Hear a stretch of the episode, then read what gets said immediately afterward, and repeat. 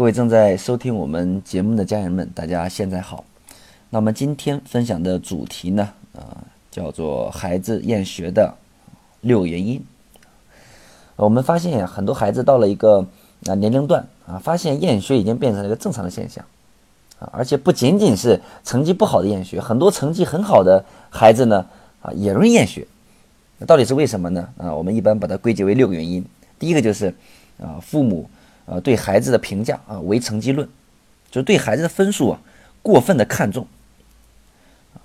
那孩子表现好与不好的唯一评判标准就是成绩的好坏。啊，所以对于这些呃、啊、过分看重分数的父母呢，孩子厌学呀、啊，往往是对父母这种教育方式的一种回应。啊，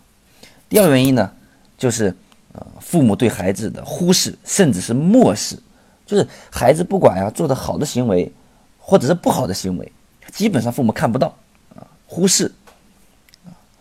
呃，有点这个散养的啊，有点这个过度了啊，所以对那些忽视孩子的父母呢，啊，厌学呢多多少少的能够让父母看到他们啊，提醒父母自己的存在，所以这也是厌学的第二原因。第三个原因呢，就是亲子关系比较差啊。当这个亲子关系差的时候啊，啊，我们知道啊，父母说往东，孩子一定是往西。为什么？因为你们关系差嘛，所以孩子故意要气你嘛，甚至还要还要报复你，对吧？所以说啊，亲子关系差，孩子很容易就是通过厌学来代表着反抗啊。那第四个原因呢，就是啊，孩子的父母啊，啊，这个夫妻关系比较差，家里面矛盾重重，经常的争吵吵架啊，这样的话让孩子很难。啊，在这样的环境当中去专心学习。那当孩子啊面对这个父母老争吵这个家庭环境啊，啊那孩子呢他就会通过厌学啊，他认为能够啊把这个注意力暂时呢通过他自己的厌学呢让父母看见，把这个注意力这个转移到自己身上，这样的话就能让父母形成暂时的统一战线。最起码两个人现在说好，那为了孩子咱们啊，咱们不吵架，或者咱们不离婚，或者咱们对吧，把把把注意力放孩子身上啊，这样的话孩子能能够体验到父母之间呀啊这种暂时的关系和谐，就是不争吵了啊，所以父母关系差啊，孩子也容易厌学。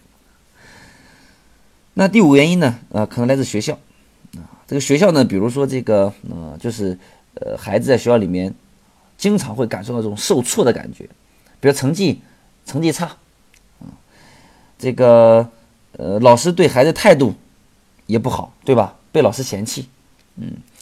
还有在呃尤其进入青春期啊，人际交往压力也开始变大，啊，尤其是面对学校当中的欺凌行为，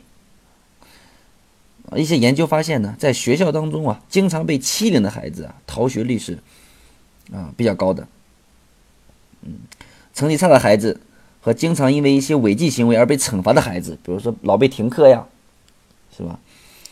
啊、呃，那这样的孩子在学校学校的啊、呃、这种环环境下也是容易啊、呃、厌学的。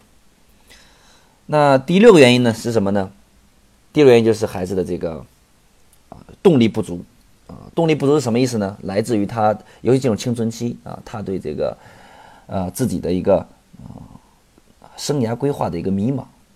不知道要成为谁。啊，不知道为什么而学，啊，不知道自己还有没有希望，啊，不知道自己能干什么，啊，可能连续的呃挫折之后，啊，连续的找不到希望之后，可能孩子会觉得啊，那我不适合学习，啊，故而呢啊厌学，啊，甚甚至是辍学，啊，所以一般来说呢，啊，这个孩子厌学呢，啊，六原因，所以呢，也希望我们的呃作为父母呢，我们去对照一下。当孩子厌学的时候，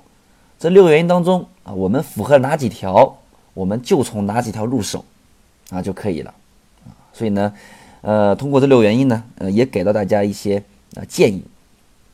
比如说呀，呃，平时要给予孩子一些啊积极的关注和理解，对吧？要关注孩子的内心和外在世界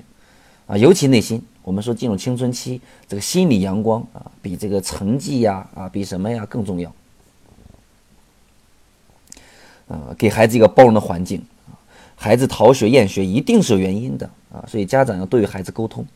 我今天上午讲课呢，呃，两个父母讲完课咨询我呃、还说说孩子这个辍学了啊、呃，一个是呃从呃过完年就没去上学啊、呃，那一个是这个呃呃辍学了两个星期了。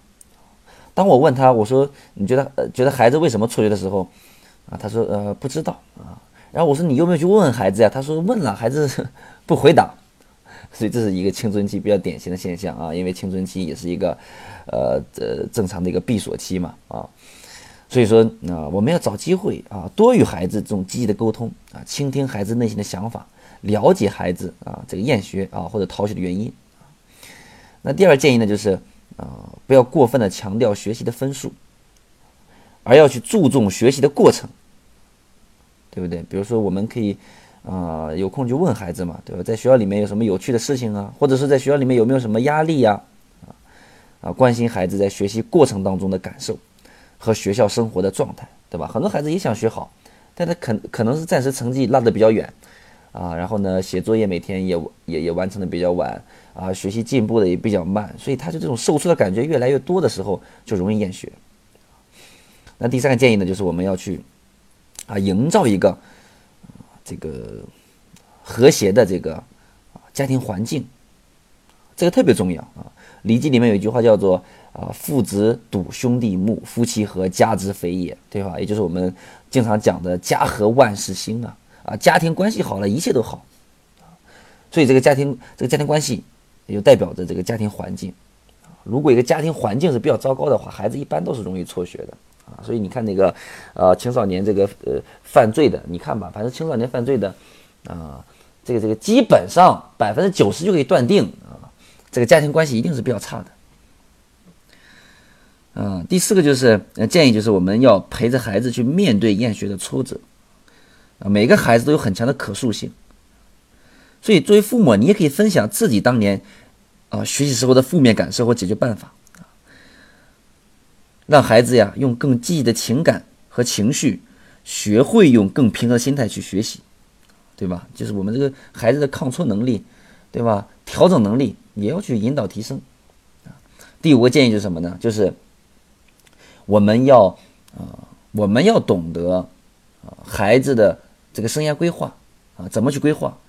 让孩子通过比如说对自己性格的了解呀，对自己兴趣探索呀。对自己多元智能的这个呃天分的了解呀，对吧？啊，然后去培养有益的兴趣爱好，然后在学习中找到自己学习的目标啊，未来大学的目标啊，未来这个职业的方向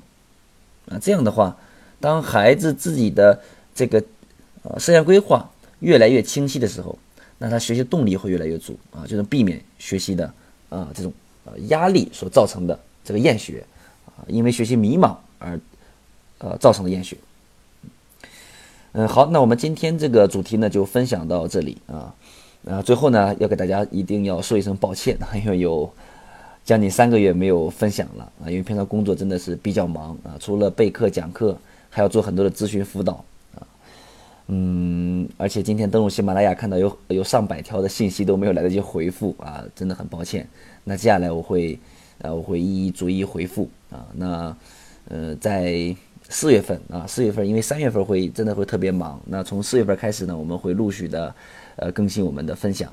呃，那谢谢大家，谢谢大家持续的关注支持，我们下一讲再见，谢谢。